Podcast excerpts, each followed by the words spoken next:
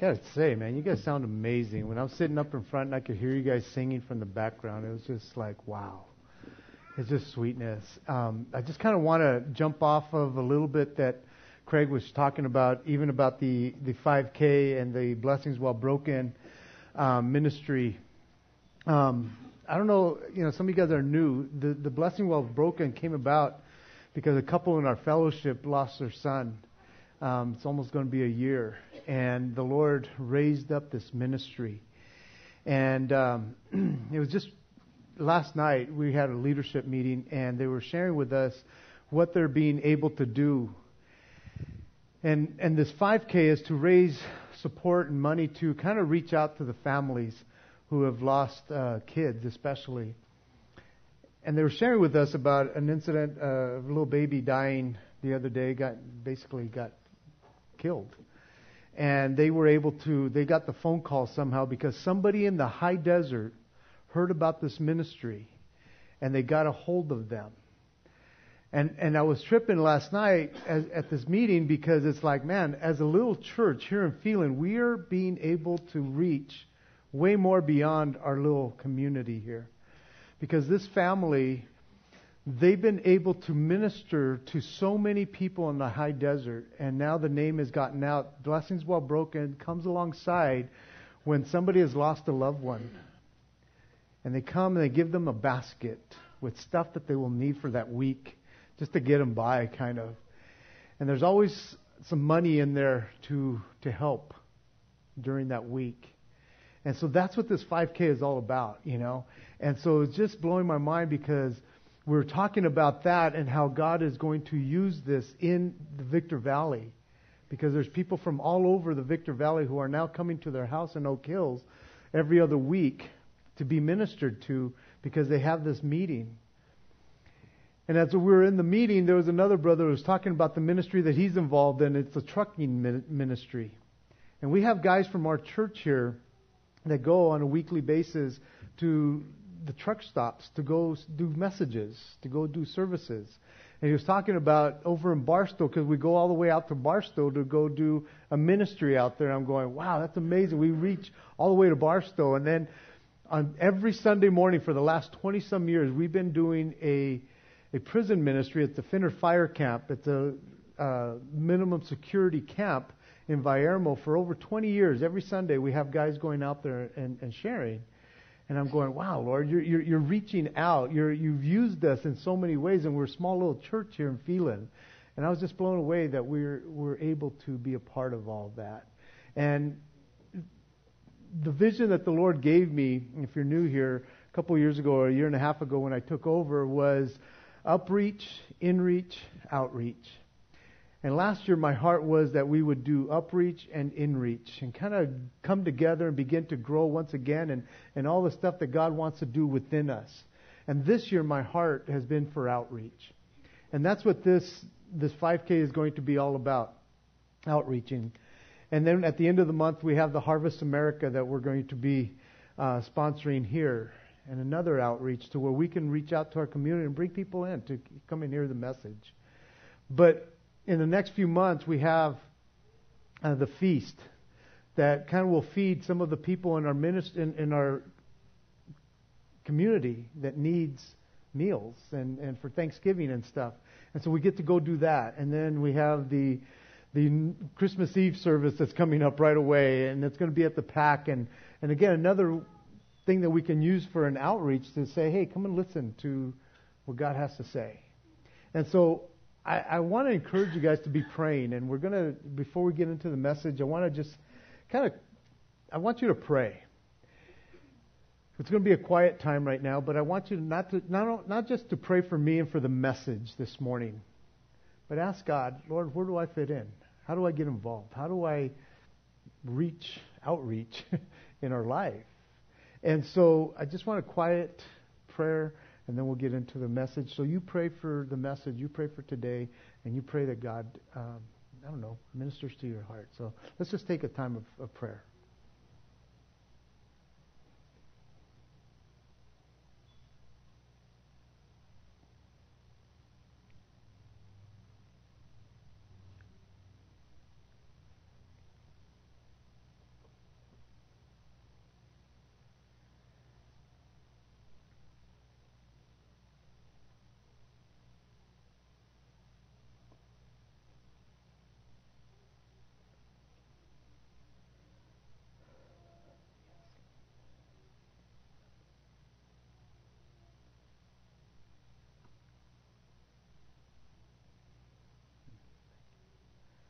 Father, again, we just humbly come before you, Lord, thanking you for the privilege of coming before your presence. We bless you in Jesus' name. Amen. this has to be said as uh, we continue in the book of James. If you've been with us for the last couple of weeks, we've been in James 3. And if we thought that James 3 was a hard chapter, in that we were talking about the tongue and worldly wisdom, if you've been here,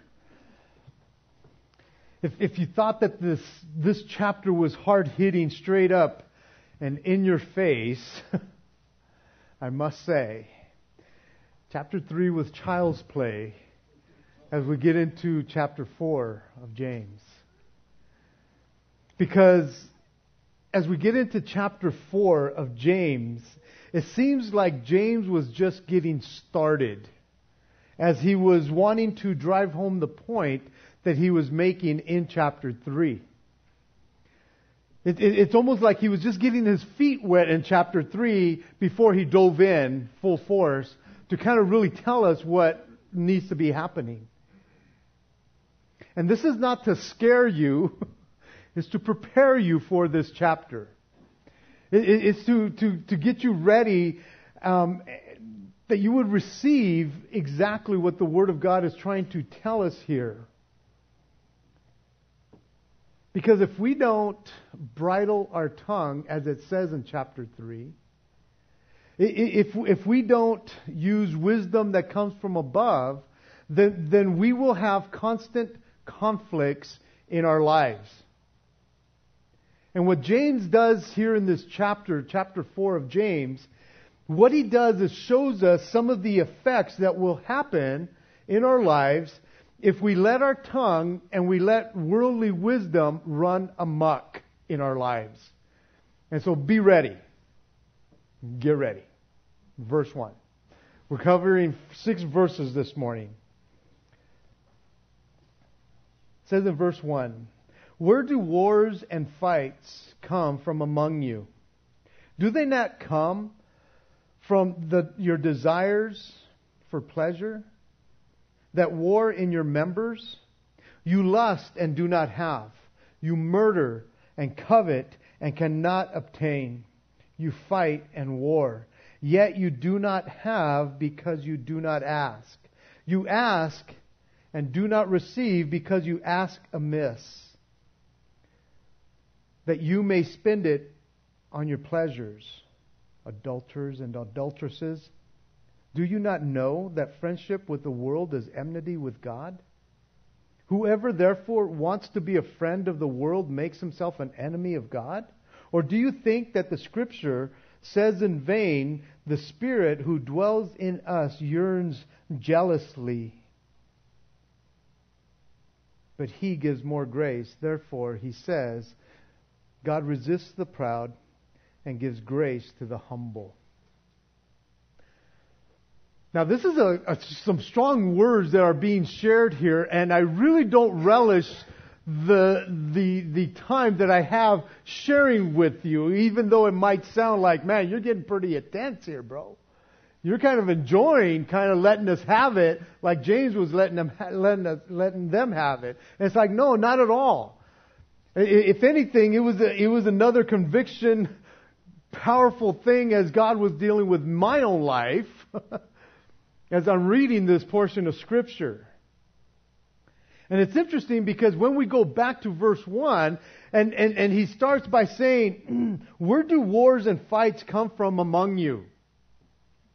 And it's interesting because last week, as we were talking about the wisdom of the world and the wisdom of man, we were looking at different words that were associated with the wisdom of, of, of the of heaven and the wisdom of man. There was different words that were associated with the two. And we saw words like bitter, envy, self-seeking, boasting, lying, earthly, sensual, demonic, confusion, every evil thing were associated with the wisdom from below. And then we had words that were associated with the wisdom from above, words like pure, peaceable, gentle, willing to yield, full of mercy, good fruit, without partiality, without hypocrisy. And now, James starts this next sentence, his next sentence, with words like wars and fights. And it's interesting because again, last week we were looking at this, these, this, you know, wisdom and then that wisdom and the contrast there. And now he goes back to starting off by talking about wars and fights. And these words, wars and fights, both of them combined carry words like disputes, strife, quarrels, contentions, controversy, striving, and battles. Man, James, come on, take it easy, bro. You know, you're just like, man, you know, you, you have the wisdom from above and it looks like this, and then you have the wisdom of this world and it looks like this, and then he continues on in, in, in talking about what kind of goes on around this area. the world, the things that we battle with day in and day out. And so as we're looking at the contrasts that we have here, it is apparent, it is plain to see that, that the brothers, the believers back in the day that he is writing to were not perfect. they weren't perfect. And we often think, man, if we could only go back to like the original church, to the way it used to be when it first started off. Guess what? That's who he's writing to. Those people. And so it is apparent that these people were not singing kumbaya every day. They were not like, we are the world, we are the children. They, they, they weren't like all lovey-dovey. They were supposed to be, but they weren't. He's writing to them, and so we're looking at this going, man, oh man, they look just like us. and so James, because he's having to deal with this, he, he, he addresses the situation, and I'm, I'm sure it broke his heart to have to write a letter like this, to, to use these kinds of words to these people that he loved. I'm sure when he heard about the constant conf- conflicts that were going on within the church, he had to address it. Unity and humility were supposed to be ruling the day. After all, they are the originals. They were the original church, man. A lot of them had witnessed Jesus live. And unity and humility was supposed to be the norm, and yet that wasn't the case. Division and pride was on display instead as he's writing this to them.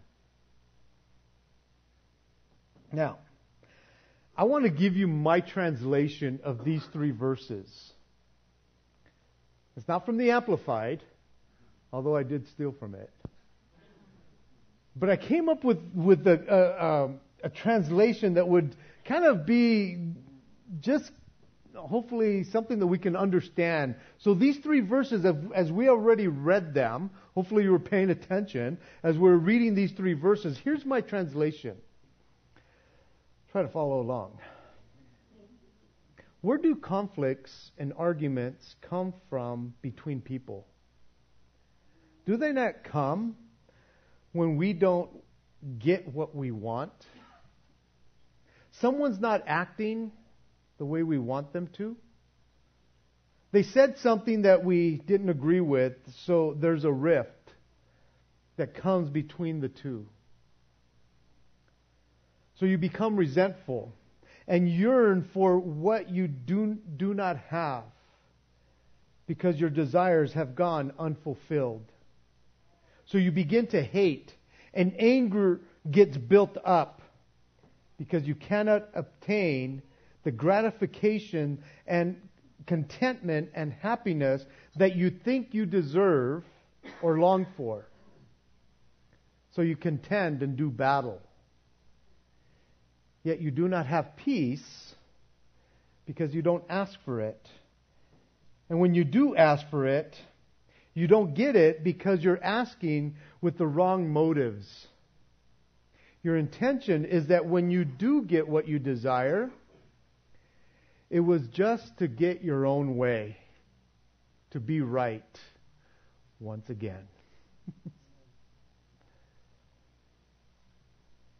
now, if that sounds familiar, it's because it sounds a lot like us. it is exactly who we are. We are these people that he is writing about. We, as believers, are no different than the believers of the first century. We are no different than what James is writing to them about because they were having wars and conflicts amongst each other. They were coming, coming at each other, going at each other. Because they wanted their way. Just like we want our way, don't we? We're such babies when we don't get our way. I know the way I get. And if you're anything like me, you're probably thinking, no, none of us are babies, Zeke. You're the only baby up there. it's like, no. You're going to make me angry. And I'm going to war and fight against you. You see, man is just wired this way. We get upset in, inwardly. We might not show it because we're good hypocrites. We might not show it outside, but inwardly, man, we are like battling and we are upset when we don't get what we want and how we want it. Conflicts are a way of life. Outwardly, but inwardly, they're just a way of life. They have been around from the very beginning. And I'm not talking about Adam and Eve, although they were married. And so you know there was some conflicts there. Especially that day around the tree. I'm sure there was an argument, and the woman won out once again when she made her husband take the fruit. I'm just saying. But that's not who I'm talking about. I'm talking about their children, Cain and Abel. And most of you guys know that story. It didn't go Cain's way. And he got angry. And his anger turned to murder. and you might be thinking, really? That quick? It's like, yeah, kind of that quick. Sounds a little extreme, but from anger to murder, it can happen that quick. Just like that. Jesus basically said the, in the Sermon on the Mount that if you are angry in your heart, you can pass the same kind of judgment as one who commits murder. Judgment can be passed that quick. And so, right now, I kind of like would take a little detour. Go, go to Genesis chapter four, if you if you'd like. You don't have to, but I'm going to take a little detour, a little diversion. Then we'll get back to to James chapter four.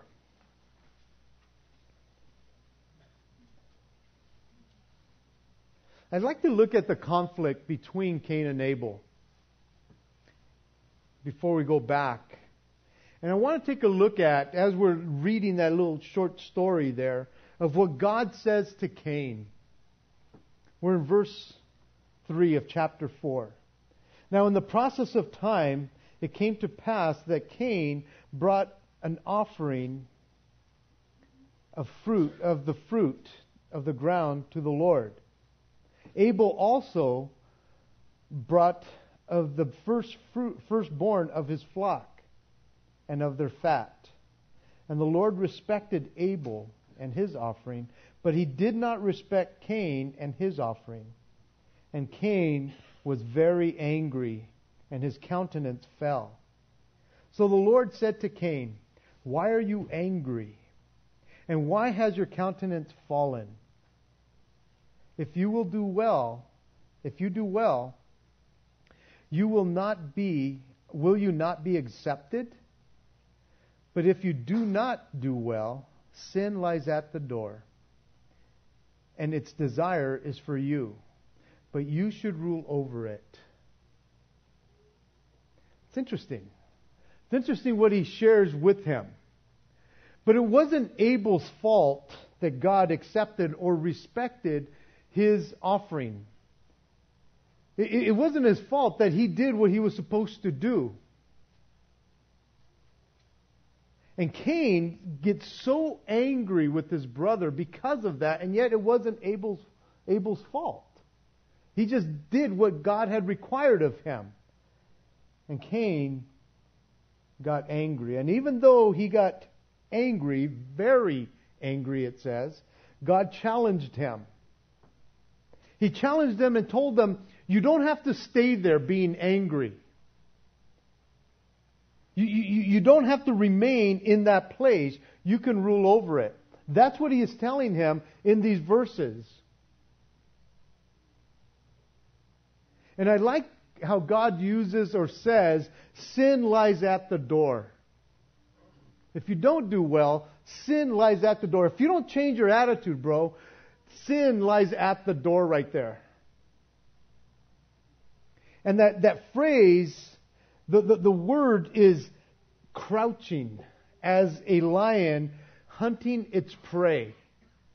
It is crouching, ready to pounce. That's what he means by sin lies at the door. And I truly believe that God uses this picture of a door and sin or, or sin lying right there, like ready to pounce. I, I, I truly believe because because he said this to, to Cain, and it goes to, to, to us as well. Because he gives us the opportunity to shut the door on sin. If sin lies at the door, then there's something that we can close or we can leave open and let sin come on in and pounce upon us. And I think oftentimes when, when God is telling us and we're upset, He's saying, hey, you can master this. You can close the door on sin if you want. And oftentimes we don't want to close the door because we want to pounce on somebody else. We, we want to stay angry. And when we stay angry, we, we, we become like that sin that's coming in. We become like that and we pounce on someone else so we can hurt them. And yet God says, but you should rule over it. You have the ability to rule over it, God tells him. You should be able to master it. But here's the struggle. Here's, the, here's the battle that we have. Sometimes we do. Sometimes we do shut the door. And sometimes we don't. And I will put it this way sometimes we want to shut the door, and sometimes we don't want to shut the door. We want to stay angry. We want, to, we want sin to pounce in and have its way in our lives. And again, you, you're thinking, oh no, not me. It's like, yeah, you do. Every one of us. Every one of us has a choice to make when we see that sin lies at the door. And as much as we, as human beings, are prone to sin, because it is our sin nature, God has given us the ability to choose. He has given us the ability to choose to sin or not to sin, especially in the light of the cross. Especially if you've come to the cross and you understand what the cross means. That the cross is where we are delivered from sin. We are free from sin at the cross. The chains were broken at the cross. The chains of, of sin. Jesus did that so that, I mean, he died on the cross, he shed his blood to forgive us, but he stayed on the cross to die so that he can deliver. The fruit of the Spirit part of the fruit of the Spirit that dwells within us, the Spirit of God, is self control. That's, that's one of the aspects of the fruit of the Spirit. And when we are walking in the Spirit, we are not fulfilling the lust of the flesh. Whenever we are doing the work of the Spirit, we are not sinning in that sense. We are not fulfilling what our desires are. This is a constant conflict. There, there, there's this constant conflict that, that, that's occurring at all times within ourselves, inside here. And it is between the flesh and it is between the spirit. This is what Paul tells the Galatians in Galatians 5 16 through 18. And you can write these down to go back to them. It says, I say then, walk in the Spirit, and you shall not fulfill the lust of the flesh. For the flesh lust against the Spirit, and the Spirit against the flesh. And these are contrary to one another. So that you do not do the things that you wish. But if you are led by the Spirit, you are not under the law. You see, this is where it all starts. we have constant conflicts within ourselves. We battle and we contend and, and we strive within ourselves, and sometimes we lose and sometimes we win because there's this battle going on. Now, if we were honest with ourselves as Christians, we would have to say that it was easier when we weren't trying to live a godly life because we didn't have the conviction of not sinning. I mean, I, I, I'll, I'll grant it, sometimes we felt bad when we did something as non Christians. But it didn't change the fact that we still like to sin. And so it was much easier when we weren't trying to live a godly life. The battle began, and it started when we asked Jesus into our life, and the Holy Spirit is now with us and in us, and we're going, I don't want to do the same thing I used to do. And all of a sudden your flesh is going, but I still want to. I still want to every moment of the day. And you're going, no, but I have Jesus in me. I know, but I want to go sin. I know, but I don't want to sin. And you're going back and forth, and you're just like, ah! Constant battle.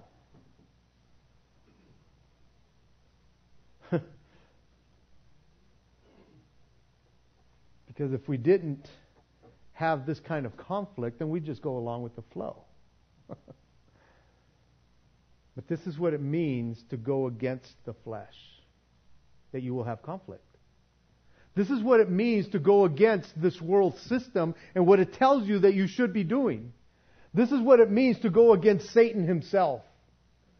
That now you want to go contrary to what he has been telling you for all your life because we have been ruled by these, the flesh, the world, and Satan for our, all, all our lives. They, they were ruling over us. And the, the moment we decided, I want Jesus in my life, now there's a battle. Now there's a conflict. Now we have to fight this, this, this life, you know? Because we did exactly what the world and our flesh and Satan wanted us to do. And so we fight and we war within ourselves. And unfortunately, when we can't or we won't use self control, and we end up succumbing to the flesh, the world, and to Satan, this is when we begin, we begin to war and to fight among ourselves. Because of this internal battle that's happening all the time, that we're battling all the time, and we're selfish in that um, our flesh wants to take over, when, when it begins to, to overflow, when it begins to, to spill out, we take it out on others. We end up yelling at them. We end up going after them. And I could guarantee you it's because it started in here because they said something or they did something or they didn't do something that you wanted done and, and inside you're getting upset and all of a sudden it's like, blah! And all of a sudden you're going for it. It begins to spill out. And it's interesting because we as, as Christians, as believers, we are part of the same family. We are part of the same family as believers. We have the same spiritual father. We have the same spiritual uh, or the same Jesus Christ. We trust in Him. We, we, we're all indwelt with the same Holy Spirit. And yet we war and we fight amongst ourselves. We're family. Why are we doing this to one another? Why do we go off on somebody? Why do we desire to hurt someone else? And it's interesting because when that begins to happen, the world looks on from the outside and they say, oh my, oh my, how they hate one another. I thought they were the ones that were supposed to love one another. And look at them. And Satan sits back and he smiles and he says, Well, I may have lost you to heaven, but I am making you so ineffective right now because you look like and you act like exactly like the world in your fighting and your warring against one another. You would have thought by now, after all these years, that the Church of Jesus Christ would have gotten it right. that, that, that, we would look at the book of James and throughout the, the years, the, the, the, the centuries that, that, that it's been out, that we would go like, yeah, these guys never got it right. But man, we get it right. Because we've evolved to getting it right. It's like, yeah, right. We're just like them, aren't we? What we read here applies to us today because we're just like them. Things haven't changed. The battles that they were going through, the wars that they were having with one another, are the same ones that we have in and amongst ourselves. There's always that constant battle, that constant conflict. But it goes back to what we learned a couple of weeks ago. It's all about the tongue. It goes back to the tongue. It goes back to the, the, the previous chapter. It's about the wisdom that comes from man the world and Satan himself. Verses 1, 2, and 3 stem from, from uh, chapter 3, verses 14 through 16. And when godly wisdom is not applied, it ends up in wars and fights. And you know, as, I, as I'm looking at this and studying this throughout this past week and looking at it, I'm thinking, you know, James is writing to Christians. He's writing to the Christian. You know, and I, and I think, man, why, why were these letters written in the first place? We, we look at them as scripture, but why were they written when we read Paul's letters, when we read James' letters or Peter's letters? They were written to people that were continuing to mess up day in and day out. It's like, stop doing that. And today we read it and, and we can look at it right now and go, we should stop doing that. yes. And it applies today just like it applied to them back then. He's writing to Christians, brothers and sisters, who were quarreling, battling, conf- having conflict and fighting among themselves. And yet, all the while, it says, and you don't ask God. You don't seek God for help and wisdom. And when they did, It was for and with selfish motives and pleasures. And as I'm looking at the study, I'm looking at it going, man, this is pretty discouraging. When you're looking at it going, man, for all these years, we have we still haven't got it right. Throughout all these years, there's still battles, conflicts. And I'm looking at it yesterday and I am getting a little discouraged. As I'm looking at it, I'm going, man, it seems like we can never win. so let's read on and see if it gets any better. Verse 4 Adulterers, adulteresses, do you not know that friendship with the world is enmity with God? Whoever therefore wants to be a friend of God makes himself, or a friend of the world, makes himself an enemy of God? Or do you think that the scripture says in vain, the Spirit who dwells in us yearns jealously? It's like, what? Instead of calling them, hey, brethren, my beloved brethren, as he has before, he says, you guys are adulterers and adulterers. You're an adulterous people. And in the Amplified, it sounds like this this first part. You are like unfaithful wives having illicit love affairs with the world and breaking your marriage vow to God. Whoa. Now, that doesn't mean that he, he still, it doesn't mean that he doesn't love them still. He still does. But he is not happy. he is not rejoicing over their conduct, the way they're treating one another. And he's calling them out on the carpet in love, truly. He, he, he's saying, man, you're, you're supposed to be married to Christ. You're supposed to be this loving family. And yet, look at the way you're acting. Romans 7 4 he says, That you may be married to another, to him who is risen from the dead, that we should bear fruit to God. And so, what James is, is saying is, you are married to Christ, and yet you want to be friends with benefits with the world. You're committing spiritual immorality. You see, the children of Israel, they understood this.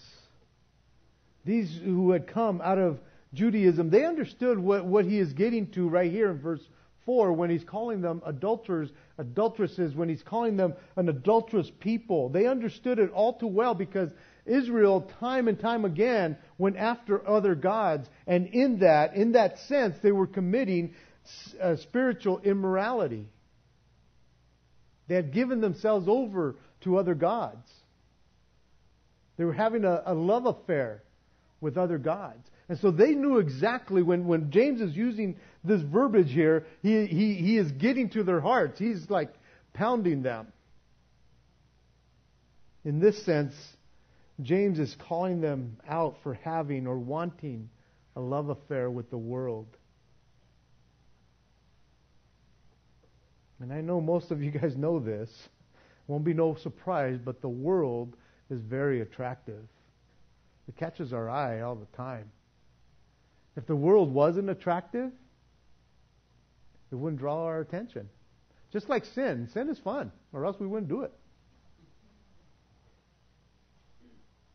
If it's not fun, eh, we don't want to do it. If it's not attractive, it's not tempting. but the world is, is, is attractive. And we desire it. And this is what John, the Apostle John says in 1 John 2 15 and 16. He says, Do not love the world or the things of the world.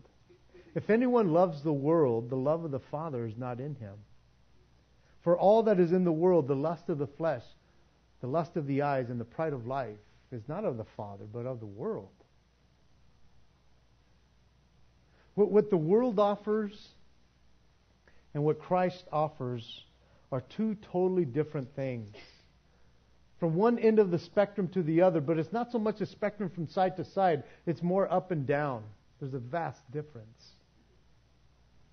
Turn, if you will, to, to the Gospel of John, chapter 17. In this chapter, Jesus is praying for his disciples and those who would come after him. And he's praying that, that God would, would, would, would, would surround them because of the love that he has for them.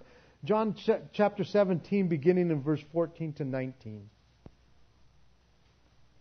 He says, I have given them your word, and the world has hated them because they are not of the world, just like just as I am not of the world. I do not pray that you should take them out of the world, but that you should keep them from the evil one. They are not of the world, just as I am not of the world. Sanctify them by your word. Your word is truth. Or sanctify them by your truth. Your word is truth. As you sent me into the world, I also have sent them into the world. And for their sakes, I sanctify myself, that they also may be sanctified by the truth. That word sanctified is to be set apart. Jesus says, I have set myself apart so they can set themselves apart in this world. There, there has to be this difference as Christians that, that, that we no longer want to follow the things of the world because the things of the world are not of the Father. He hasn't decided to take us out, so He keeps us here so that we can be a light to the world. And I know that sometimes we're going like, man, Lord, can't you just take us out instead when we become Christians? It's like, no. He says, I don't pray for that. I pray that you would just keep them from the evil one. God is a jealous God. And rightfully so. The, the, the, the, same kind of jealousy that a, a husband or a wife would have when, it has, when they have to compete with someone else that is trying to lure their spouse away. There should be a jealousy there to fight for. But it's more than that with God. God is our creator, guys. He has a right to be jealous, man. He loves you so much. He's created you in such a way that He wants this intimate relationship with you, and you're going, but I think I love the world. I want to have a little affair with the world. He's saying, but I've I've given you all that is needed to satisfy because the world will never satisfy. There's nothing that will satisfy you there. And so, if there's a glimmer of hope in this study, if there's a glimmer of hope in these verses, it's in verse 6, where it says, But he gives more grace but He gives more grace. Whew. Jesus is full of grace and truth. He truly is. He gives us grace for grace. I have that in my in my office on my wall. Grace for grace, one of my favorite scriptures. It comes from First John or from John, the Gospel of John 1:16 where it says, "And and of his fullness we have received and grace for grace. And I love the way they amplified. If I had a bigger wall, I might have put this on there. But, but it says this in the Amplified. For out of his fullness, abundance, we have received, all had a share, and we were all supplied with one grace after another, and spiritual blessing upon spiritual blessing, and favor upon favor, and gift heaped upon gift. That's what he does. He is full of grace that he gives you more grace. He understands who we are. He knows that we battle and we fight every day. He understands what it means that the spirit and the flesh are contrary to one another. And as we battle, as we fight, he says, here's more grace for you because I know you're messing it up. But here's some more. I will give you grace upon grace. I will give you grace for grace. It's like, here's some more, here's some more, because he knows that we're battling and we're fighting day after, after day. And in that verse, in verse 6, he quotes Proverbs 3, 20, or 34. He says, Surely he scorns the scornful, but gives grace to the humble. And that word grace means unmerited favor. In other words, you can do nothing to merit God's favor. He just gives it to you. It literally means getting what you do not deserve. That's what He gives. He gives more of it abundantly. He pours it on. Wars and fights come from a result of pride because we didn't get our way because someone hurt our feelings, because we're little babies. And how many wars and how many fights throughout the centuries has there been because somebody didn't get their way? Some country got their feelings hurt and they went against someone else. It all because of pride. Because someone insisted that they get their own way and so they fight and they war. And humility has no part of that equation. They didn't exercise humility because if they would have used or exercised humility, then they would have squelched, squashed the fight. the way to overcome wars and fights is by humility. Because whenever humility is used, Satan loses. Every time. Every time we use humility, our flesh hates it because it's very prideful. Every time we exercise humility, this world loses again.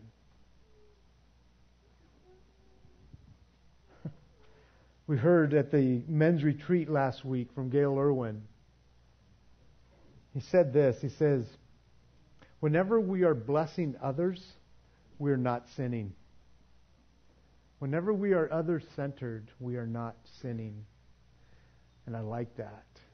But then in my little pea brain, I started thinking, unless we're doing it with wrong motives, oh, I'm going to bless them to see what I can get off of this. It's like, ah, that's how much we battle.